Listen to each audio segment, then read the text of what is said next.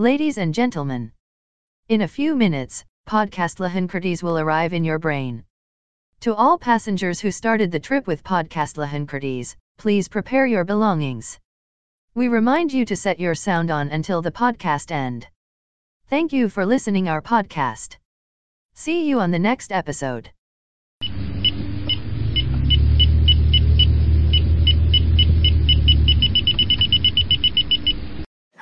Pendengar setia podcast Lahan Kritis, balik lagi nih sama aku Yola. Tapi kali ini aku nggak sendirian karena aku bakal ditemenin teman-teman aku nih di sini. Hai teman-teman pendengar. Boleh dong kenalan dulu dong Boleh, sama kakak nih. Mungkin dari aku dulu ya, Yo. Halo teman-teman, kenalin nama aku Anta. Aku dari CR20, aku dari staf Kementerian Kajian Strategis. Siapa nih yang dulunya mau kenalan? Dindi dulu aja. Oke, Dindi Oke. kenalan. Eh, halo teman-teman, perkenalkan nama aku Nindi dari GF 21. Oke. Oke, giliran aku ya. Oke. Eh, kenalin teman-teman, nama aku Anyong Kristadewa dari GF20. Oke Anyong. Oke Anyong atas sama Nindi nih. Jadi ramai banget nih kali ini. Nah kali ini di episode kali ini tuh kita bakal bahas beberapa eh, episode kemarin. Jadi ceritanya kayak Flashback. Oke, flashback. kayak flashback. Sih yang udah dibahas di podcast kemarin kita ulas lagi di sini. Ya, mumpung ini udah akhir tahun gitu kan, Ya. mau membuka lembaran baru gitu. podcast terakhir nggak sih? Iya, sebagai penutup dari eh, kabinet Simon Rimba. Rimba. Gitu, teman-teman. Terasa ya teman-teman kita satu tahun menemani teman-teman dan spesialnya podcast ini apa ya?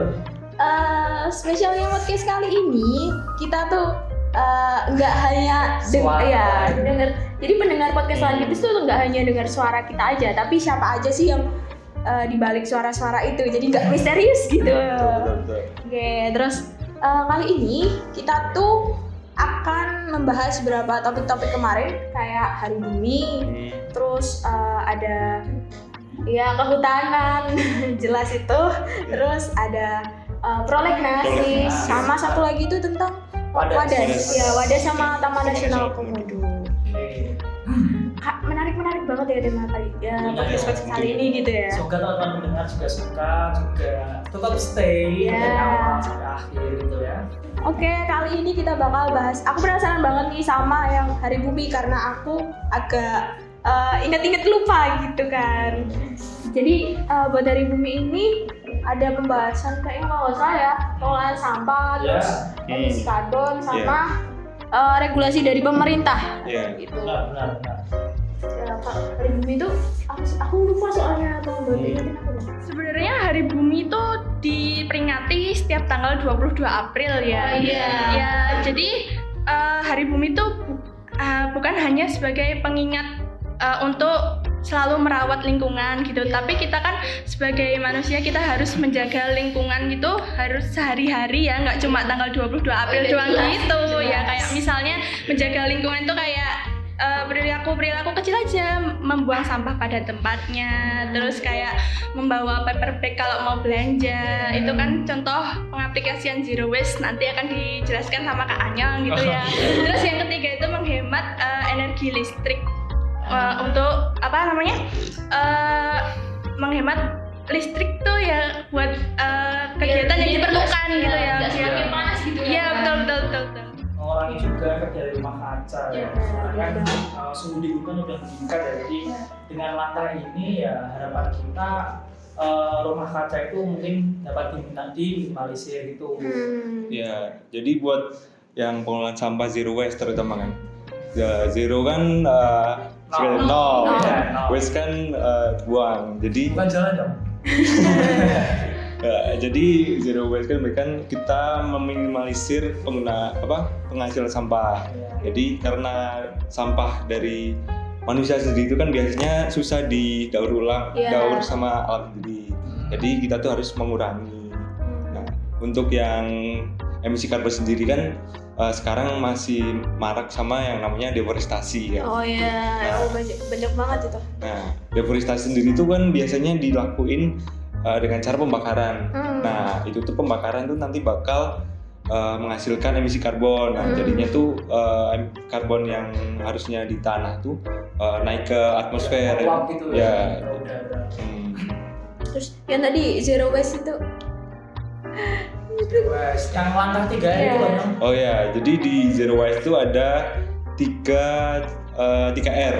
Yang pertama redu- reduce, reuse, dan recycle. Apa aja itu Reduce tuh Reduce eh, mengurangi. ya oh oke Kalau Reuse meng- mengurangi. kembali. Kalau recycle itu Mendaur ulang. Itu langkah konkret kita ya dalam Hmm. apa uh, zero waste gitu ya. Iya. Bener banget jadi eh, ada langkah-langkah dalam hari bumi ini yang harus diterapkan nih sama eh, teman-teman pendengar setia podcast Lahan Kritis juga Kita kemarin kalau nggak salah juga sempat ada broker ini dari Kementerian Kajian Strategis dengan Kementerian As- Aspro. oh iya aksi dan iya. propaganda kemarin. ya kemarin Apa sih kemarin? eh, jadi eh, kita turun ke jalan itu buat eh, apa memberikan kayak bibit-bibit Bibit. gitu ya sama eh, mungkin cara-cara menanam Iya, jadi ada edukasinya kita- juga. Iya, kita langsung turun ke masyarakat, kita edukasi, kita kasih bibit harapannya agar uh, terciptanya lingkungan yang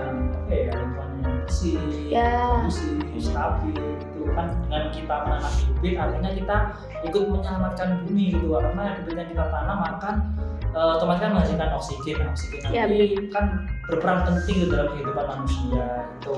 Hmm, ya, jadi Keren ya. ya jadi eh, Hari Bumi kan ini eh, cuma peringatan setahun sekali, tapi tanggung jawab sama eh, kesadaran kita akan kelestarian lingkungan kan adalah ke, ke tanggung jawab kita sehari-hari. Iya, harus keren ya kalau bisa dimasukkan Ini setahun sekali, tapi penerapannya sehari-hari. Hari sehari-hari. Bisa di Boleh, boleh. Ya, catat, catat, catat. Bisa dicatat ya Catat, teman-teman. catat. Bisa. Analis catat. Oke, terus aku udah inget-inget nih kayak hari bumi kemarin ya podcastnya. Terus kemarin juga ada ini tentang kehutanan. Hmm, Ini buat uh, kemarin dalam rangka menyambut maba sih. iya, Menurut kamu nih uh, podcast kemarin ya pastinya keren kan ya? keren. Terus uh, apa sih alasan kamu tuh jadi masuk kehutanan gitu? Kalau dari Em, alasan aku sendiri nih ya em, memilih fakultas kehutanan itu ya karena yang pertama track record alumninya tuh yang bagus gitu loh. apalagi eh, orang nomor satu di Indonesia Presiden Jokowi itu juga merupakan alumni dari fakultas kehutanan. Yang itu merupakan ya kayak wow gitu loh. Berarti kalau aku masuk fakultas kehutanan siapa tahu kan jadi ya. Iya, gitu. amin, amin. Terus kemarin lihat webinar-webinar waktu PPSM Pelestari itu eh, pembicaranya juga bagus-bagus alumni dari Fakultas Kehutanan juga yang udah jadi orang apa pejabat di KLHK juga gitu. Pokoknya aku lihatnya prospek dari lulusan Fakultas Kehutanannya Kehutanan itu bagus semua lah pokoknya terus yang kedua itu eh, aku eh, apa ya sesuai dengan passion aku yang suka jalan-jalan di alam Ah. gitu loh kayak Apa, healing ya kalau nggak salah ya. Iya, zaman healing. bahasa zaman sekarang ya Iya, healing. praktikum-praktikumnya itu kan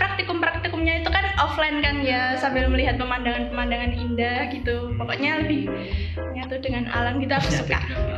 oke itu tadi alasan ya mungkin tuh eh, dalam selama satu semester ini apa sih yang kamu dapatkan itu selama kuliah mungkin dari segi ilmu terus dari segi pertemanan mungkin apa sih yang kamu dapatkan Eh, yang aku dapatkan ya teman-teman baru of course. Oke. Terus yang kedua ya ilmu dari dosen-dosen Fakultas Kehutanan yang itu tuh nggak apa ya, yang apa ya, pokoknya ah, berbeda gitu loh dari fakultas lainnya. menarik menarik gitu. di angkatan dosen itu kan benar-benar udah mulai tatap muka ya gitu ketemu langsung sama dosennya ketemu langsung sama teman-teman yang lain tuh menurutmu gimana gitu asik atau mungkin membosankan kalau dibandingkan daring ya notabene dari angkatan 20 dari aku dari Yola dan dari Hanya kan selama dua semester kan cuma tatap muka gitu Iya. sama dosen sama teman-teman kalau dari angkatan 20 kan udah dilakukan secara luring itu menurutmu gimana? menurutku ya kalau dilaksanakan secara luring itu ya lebih apa ya lebih bisa ilmunya diserap gitu loh kalau Iya sih, pembelajaran iya sih. tatap muka dari dosen langsung terus kayak ketemu sama banyak temen itu kan jadi seru kan yang biasanya online cuma ketemu lihat muka sampai badan setengah doang gitu sekarang ketemu langsung itu kayak lebih deket gitu loh Iya. lebih seru ya Karena ya Kalau kamu nih suka dukanya apa sih? Aku jadi penasaran soalnya. Ya, suka dukanya ya sukanya kak ini angkatan 21 kan udah mulai kuliah bauran tadi kan ya. lebih uh, terserah materinya terus ketemu sama teman-teman baru terus sukanya lagi. Kemarin kan udah praktikum offline di mana kan kan ITH terus kayak ya lebih apa ya? Lebih dapat gitu ya penyerapan dapat. ilmunya dan praktiknya Iya, gitu. Iya, terus kayak seru uh, praktikumnya jalan-jalan, Jalan-jalan. jalan-jalan, terus jalan-jalan bareng teman melihat pemandangan Wanagama yang indah gitu. Terus kayak uh, ya pokoknya ini tuh praktikum eh healing berkedok praktikum gitu lah pokoknya. Kalau anak-anak zaman sekarang kan nyebutnya healing. Healing, gitu. eh, healing. Pak dukanya nih apa?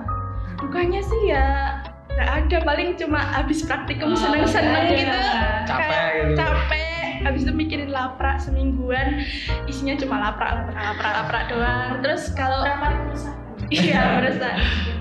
Ya terus uh, dukanya yang lain itu kalau belajarnya online sih ya terkendala sama koneksi internet. Kalau misalnya dosennya lagi jelasin kadang koneksinya terputus.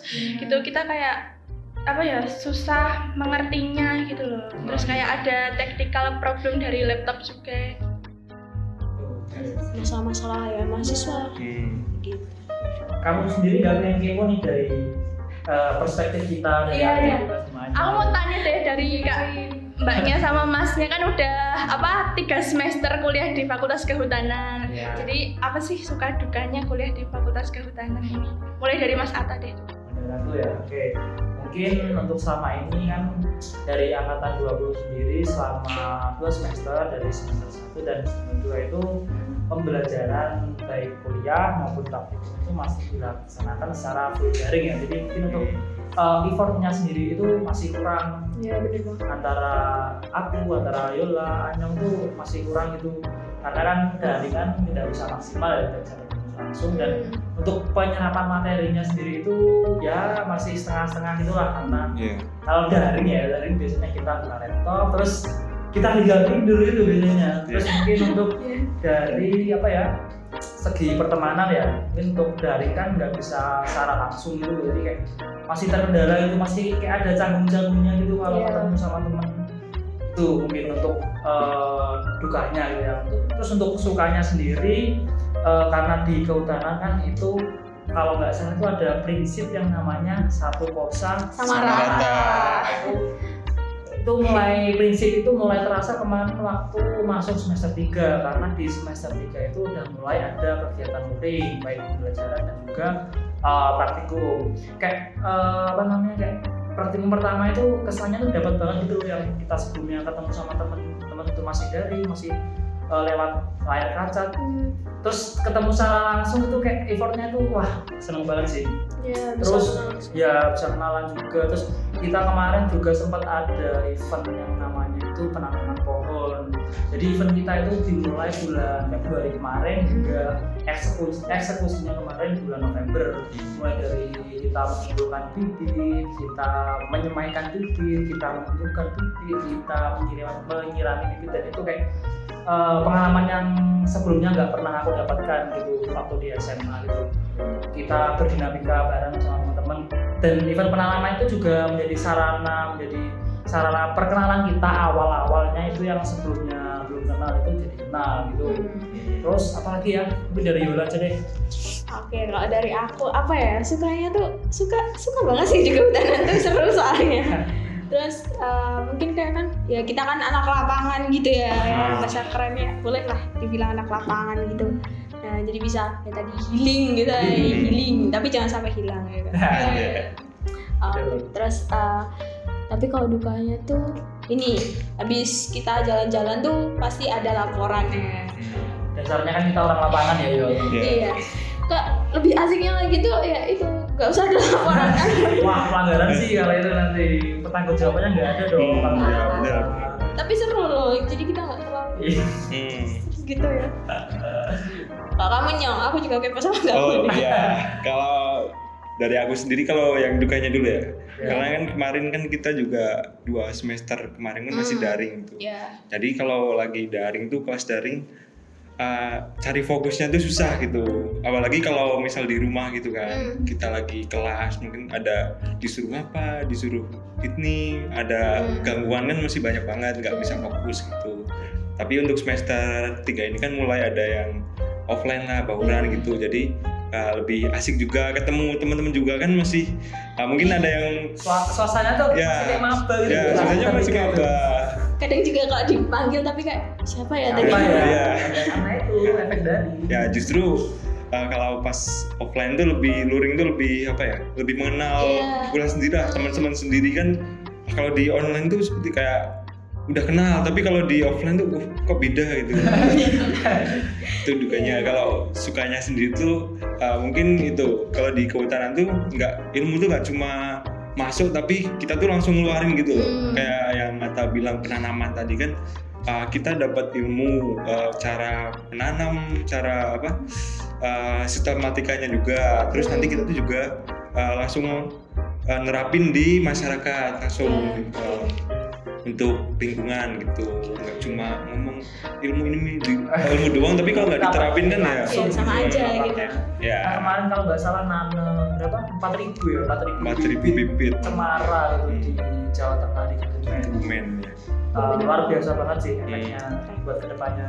Kita Iya. juga menjadi sarana apa ya uh, kita untuk menyelamatkan lingkungan yang sudah kita singgung di awal tadi. Iya. Ya, itu salah satu penerapan dari mahasiswa kehutanan. Iya benar. Banget sih. Lagi apalagi ya. Sama ini mungkin kayak kan kita ya mahasiswa eh, sebelumnya kan SMA kita nggak pernah tahu apa sih itu deforestasi Hmm. terus krisis iklim terus sawit juga kalau banyak sawit gimana kita Iya, iya. nggak sampai segitu kan ya mikirnya mungkin kayak naik level ya iya. Naik naik ya. dikit. mungkin kalau kayak kebakaran kan ya udah kebakaran biasa aja tapi soalnya nggak nembak ke kita ya tapi setelah kita masuk ke kehutanan nih jadi kayak tahu apa sih eh, nanti kalau akibatnya dari deforestasi ternyata tuh sebegitu parahnya ke beberapa aspek keren sih. Bisa masuk kehutanan sih ya? Siap ya dong.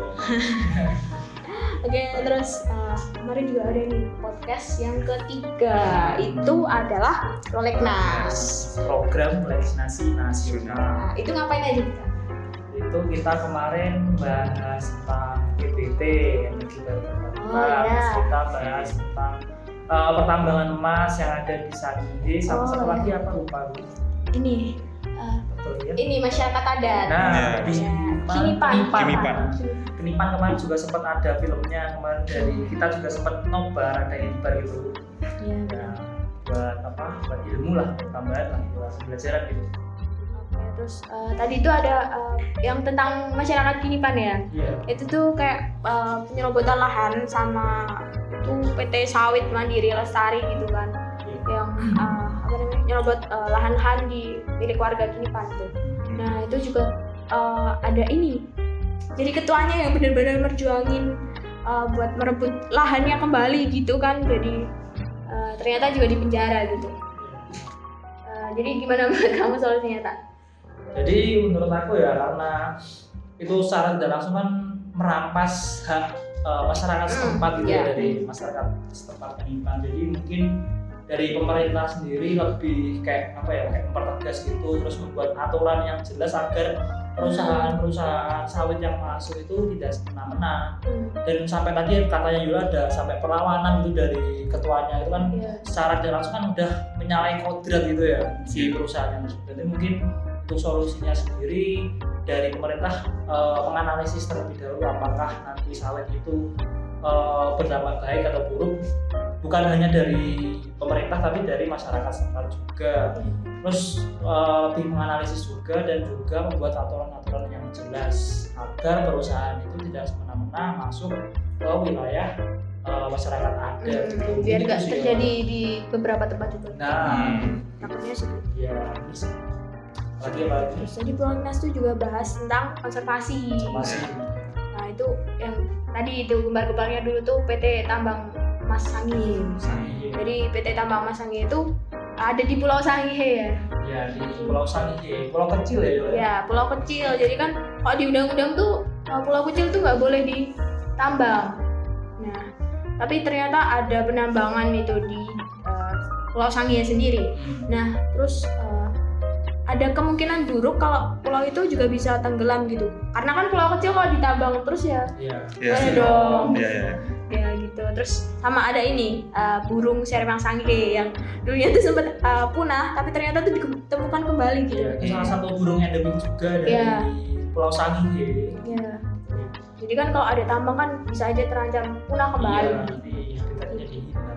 Terus kamu gimana nyung Oh ya, jadi kalau menurutku eh, ini tuh bisa jadi bahan evaluasi juga buat pemerintah buat apa?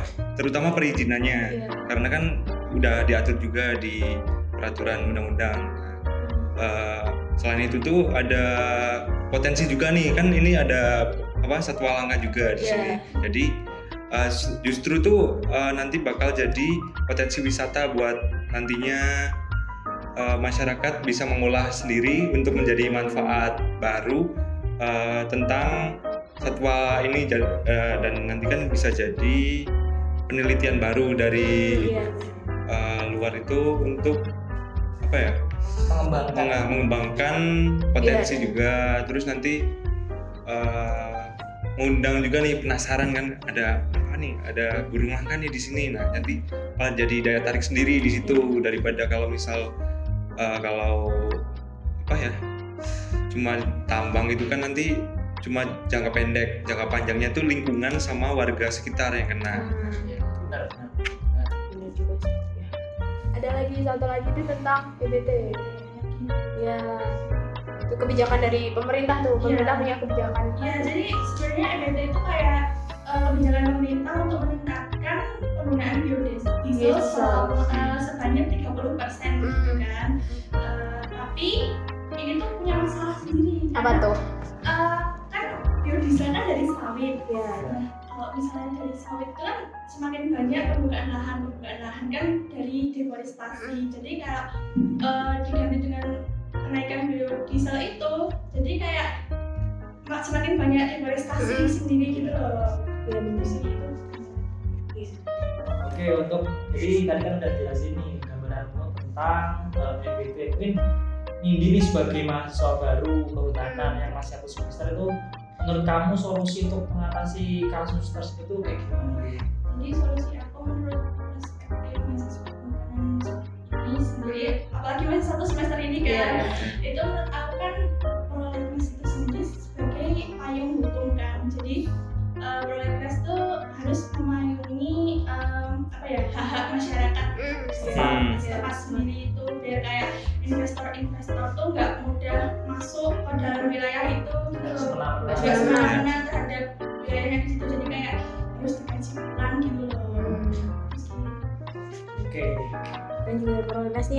panas juga ya guys Iya. Terus eh, kemarin juga ada yang lebih panas lagi nih polemik eh, tentang eh, Padas sama Padas. si eh, Taman Nasional Komodo. Jadi di Padas tuh kemarin ada apa sih tak? Hmm. Oke, untuk di Wadas sendiri itu kemarin ada sebuah mega proyek pembangunan strategis nasional Hmm. yaitu membangun sebuah bendungan dan juga ada penambangan mineral berupa batuan andesit Andesit. gitu ya. Oh ya. Jadi kemarin juga baru-baru ini juga Gubernur Jawa Tengah Pak Ganjar Pranowo itu digugat oleh masyarakat Wadas karena dianggap telah menyata, telah menyalahi aturan dan juga mengambil hak-hak uh, masyarakat setempat gitu. Hmm. Jadi ya kemarin banyak juga kasus kayak aparat-aparat itu memaksa dari warga setempat itu untuk memberikan jalan terhadap adanya penambangan gitu kan saat jalan itu sudah menyalahi hak asasi Iya, manusia gitu ya. Iya. Kemarin aku juga sempat baca di dan berita itu sampai terjadi kekerasan sampai masyarakat setempat itu sampai dipukuli terus ada yang kena sweeping juga oleh aparat itu ya menurut aku ya eh, perlu dari dari pemerintah sendiri perlu mengkaji ulang perlu turun tangan langsung untuk Hmm, meninjau di. Wadas tersebut gitu ya. Mungkin dari Anyong sendiri gimana menurutmu? Oh ya kalau di Wadas itu mungkin kalau aku dari perspektif masyarakat kan mungkin uh, mereka juga kayak membela bukan kalau di sosial media kan hashtagnya tuh kayak Wadas melawan. Nah Hmm. ya. Ya. Hmm.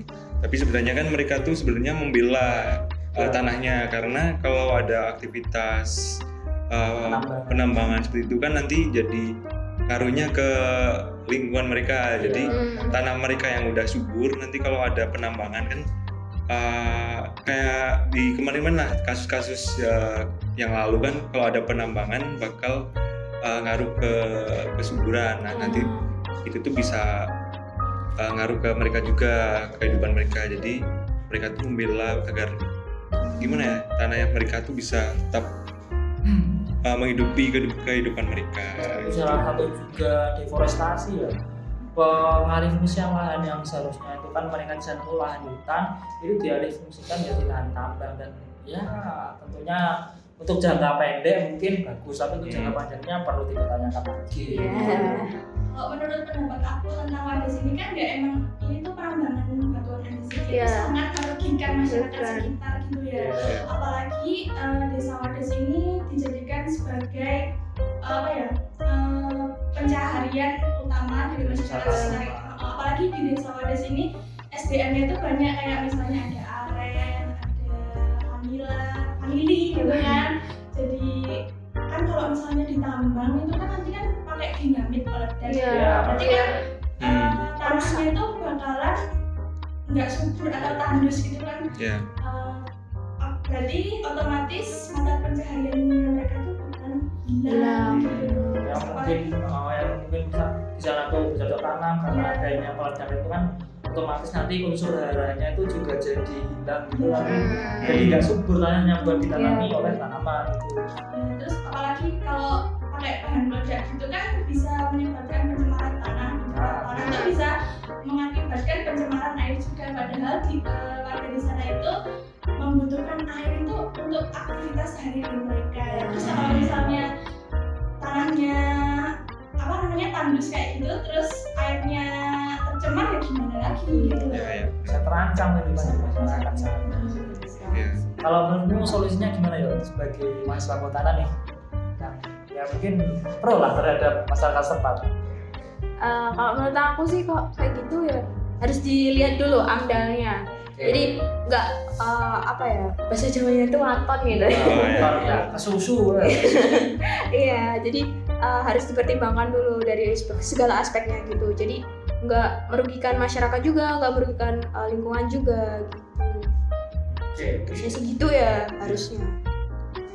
Terus ngomongin itu eh, ada juga yang menarik di Taman Nasional Komodo. itu kayak pembangunan apa namanya tempat Geopark. rekreasi Geopark. gitu. Nah, Hmm. iya. Iya.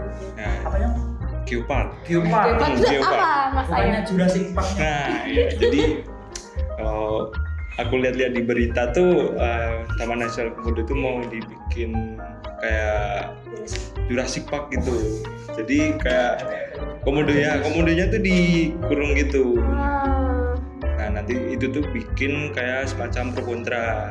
ya apa itu? Nah, jadi pihak yang kontra itu kayak berpendapat kalau eh, ini pembangunan ini tuh bisa menghilangkan esensi dari eh, komodo sendiri kan komodo kan jadi apa termasuk satwa liar Iya, gitu. jadi nggak liar lagi. Ya, iya karena di mesti dikasih makan kan. Nah, Iya. jadi kayak rantai makanannya itu nanti nggak seimbang gitu. Hmm.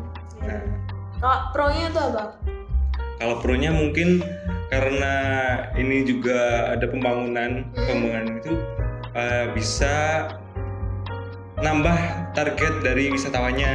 Kalau kemarin kan eh, wisatawan yang datang tuh carinya tuh kayak petualang gitu, Iya. kayak di alam menyusuri terus lihat-lihat pantai komodo. Kalau sekarang kan juga dipermudah gitu ya aksesnya. dipermudah ada Beberapa fasilitas, fasilitasnya. hmm, ada taman fasilitas juga gitu. Kalau menurut kamu nih, Pak, kayak gitu katanya tuh ini eh, kayak high class gitu ya. wah ikhlas ya Kamu kamu gimana sih? ya sekarang kan uh, komodo kan merupakan salah satu satwa ya satwa endemifikasi Indonesia yang Iya. hidup- dilindungi dan juga spesiesnya itu hampir punah jadi kalau komodo itu nanti dijadikan kayak semacam tontonan Hmm. Jurassic Park kayak semacam tempat wisata jadi uh, esensi dari komodo itu jadi kurang yang yang sebelumnya tuh high class yang ya jarang ditemui di mana-mana jarang Iya. dilihat juga oleh Kekasannya masyarakat itu hilang ya gitu kekasannya ya. jadi hilang Oke kan tadi kita udah banyak eh, banyak banget bahasannya ya dari Hmm. hari bumi terus eh, Prolegnas. ya prolegnas kehutanan nih Hmm. terus eh, wadah sama komodo ya.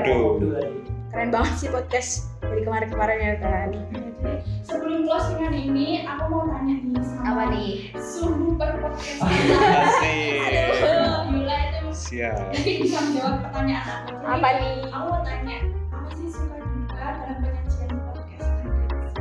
Oke, suka duka ya. kalau buat sukanya sih, eh, mungkin kalau dari kita kan bahasnya beberapa macam problematika yang ada di saat ini ya. Jadi Iya. kita udah lebih tahu gitu. Kayak oh ternyata ini di sini kayak gini gitu. Jadi kalau ditanya orang tuh kayak sok tahu gitu loh. Tapi Iya. Padahal ya juga Sama-sama sih belajar. Sama-sama ya. belajar. Jadi dosen juga lebih tahu. Iya, gitu. Sukanya sih itu tuh seru juga sih kayak belajar uh, buat ngomong ya. Iya, belajar kita tuh eh, nyampein pendapat kita, Iya. nyampein unek kita gitu. Iya, karena itu juga dibutuhkan banget. Nah, terus kalau dukanya sih ada dong. Iya. Keren gini Ya, masa asik-asik aja ya. dukanya gitu. Kita ngobrol-ngobrol biasa gitu ya. Iya, kalau dukanya sih nggak ada. wawasan loh kita ini. Bintang kayak gini tuh kita menambah wawasan loh. Iya, kayak kita ngobrol tapi ada ilmu yang masuk gitu. Iya. Wawasan pandangan gitu. Bener banget sih. Gitu. Gimana nih? Jauh nggak sih? Betul banget. Oke, karena udah udah lama banget nih, tapi sebenarnya sih nggak mau Iya. mau Hmm. udahan sih. Tapi karena keterbatasan waktu Iya. juga ya gimana ya?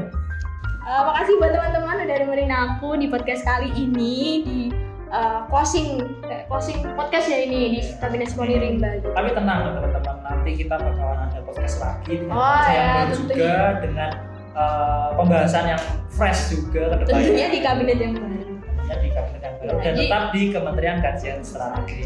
Stay tune. Nah, terus eh, mungkin nih ada pantun nih. Pak, nah, boleh deh aku deh. Oke, Apa siap. Oke, Cari ikan di pinggir kali. Cakep. Sampai jumpa kembali. Yeay. Oke. Terima kasih juga. Tapi sebelumnya nih jangan lupa subscribe, like, and Oh comment iya, dong. Baru subscribe, comment, like, share ke teman-teman juga ke teman-teman kalian. Jangan lupa dengerin di Spotify juga. Spotify juga, YouTube-nya Hmm. FKT Ya, UGM. oke. Jadi teman-teman, ya terima kasih Terima teman-teman pendengar podcast lahan kritis Eh, terus pantengin eh, episode-episode di podcast lahan kritis ya kan Oke. dan Hmm. sampai jumpa kembali salam kritis Seribuan plus gitu.